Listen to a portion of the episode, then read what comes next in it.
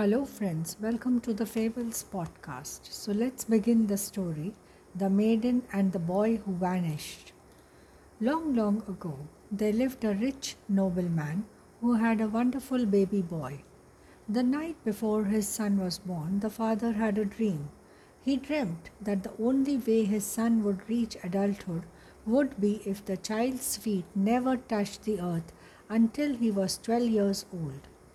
Great care was taken that this should be avoided, and only trustworthy nurses were hired to look after the child, who carried the baby everywhere. The nobleman made sure that the boy's feet never touched the ground. So it passed until the child was nearly 12 years old. Now, when the child's 12th birthday drew near, the father began to plan a magnificent feast to celebrate his son's release. One day, while the preparations were in fr- progress, a frightful noise, followed by most unearthly yells, shook the castle. In her terror, the nurse dropped the child and ran to the window. At that very instant, the noises stopped.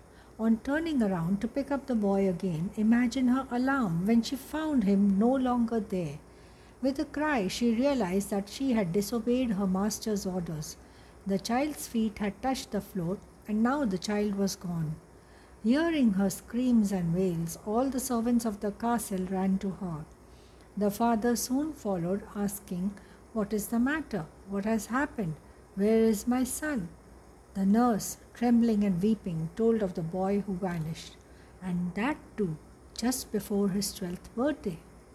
There was no trace of the boy. He had vanished as completely as if he had never existed. Many years later, the unhappy nobleman learnt that in one of the most beautiful rooms of the castle, footsteps, as if someone were walking up and down the halls, could be heard. He wanted to discover the truth of this dark mystery.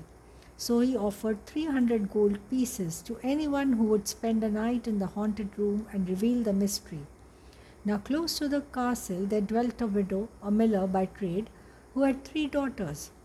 The family was very poor and had hardly earned enough to meet their daily needs.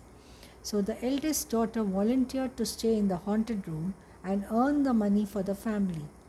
The nobleman asked the girl, Are you sure you're not afraid? I'm willing to try, and I can start this very night, said the eldest daughter.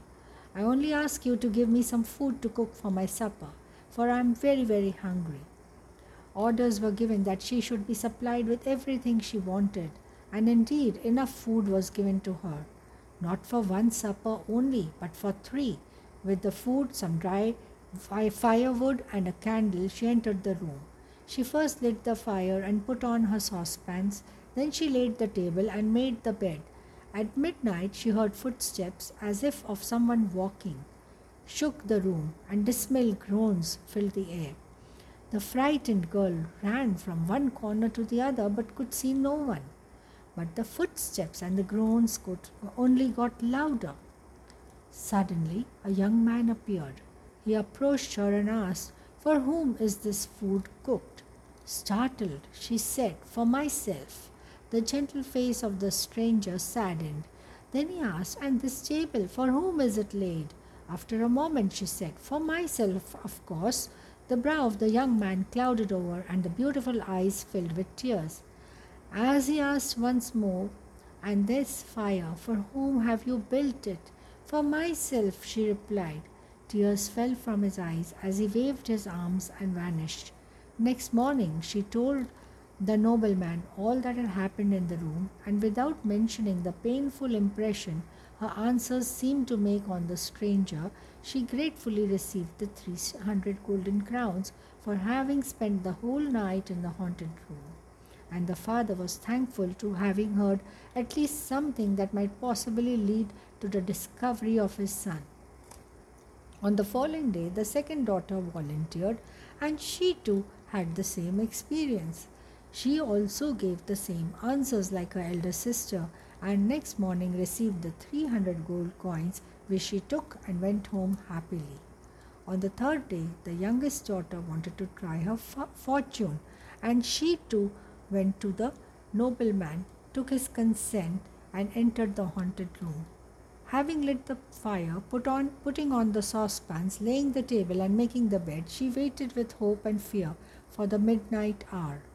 As twelve o'clock struck, the room was shaken by the footsteps of someone who walked up and down, and the air was filled with cries and groans. The girl looked everywhere, but no living being could be seen. Suddenly, there stood before her a young man. He pointed to the table and asked, For whom have you prepared this food? Now her sisters had told her exactly what to expect and what to say, but when she looked into the sad eyes of the stranger, she was confused and silent. Well, you do not answer me. For whom is the food prepared? he asked impatiently.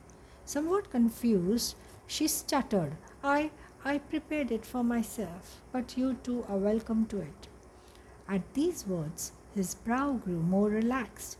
And this table, for whom is it spread? For myself, said the girl. Then she added, Unless you will honor me by being my guest. A smile brightened his face. And this fire, for whom have you built it? For myself. But you are welcome to sit by it with me. He clapped his hands for joy and replied, Ah, yes, that's right. I accept this invitation with pleasure. But please wait for me. I must first thank my kind friends for the care they have taken of me. At that moment, a deep opening appeared in the middle of the floor. The youth descended into the hole. She, anxious to see what lay below the floor, followed him, holding on to his mantle. Thus they both reached the bottom. Down below, a new world opened itself before her eyes. To the right flowed a river of liquid gold. To the left rose high mountains of solid gold. In the center lay a large meadow covered with millions of flowers. The stranger went on, the girl behind him followed unnoticed. As he went, he saluted the field flowers as old friends. Then they came to a forest where the trees were all of gold. Many birds flew around, the young man perching on his head and shoulders. While he spoke to and petted each one, the girl broke off a branch from one of the golden trees and hid it as a remembrance of this strange gold land. Leaving the forest of gold, they reached a wood where all the trees were of silver. Animals of various crowd, kinds crowded the, around the youth. He spoke to each one and stroked and petted them. Meanwhile, the girl broke off a branch of silver from one of the trees. When the st- young stranger had said goodbye to all his friends, he returned by the paths he had come to the room in the castle. All my farewells have been spoken, said he. Now we can have supper. After supper, he lay down on the bed, and the girl placed by his side the gold and silver branches she had picked in the sparkling world below the floor. In a few moments, he was sleeping peacefully. She then settled comfortably in a soft chair beside him. The next morning, when the nobleman came to meet the girl, he was overjoyed to see his long lost son sleeping on the bed. The girl then told him all that had happened last night. On waking up, the young boy embraced his father. He then saw the two branches of gold and silver and said with astonishment to the girl, What do I see? Did you follow me down there? Know that these two branches will make a splendid palace for our future dwelling.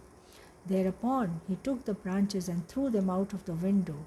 Immediately there appeared a magnificent palace made entirely of gold and trimmed with silver. There they lived happily as man and wife the nobleman's son and the miller's youngest daughter forever after. So, friends, I hope you enjoyed listening to this lovely story. A very special thank you to each one of you, my wonderful guests.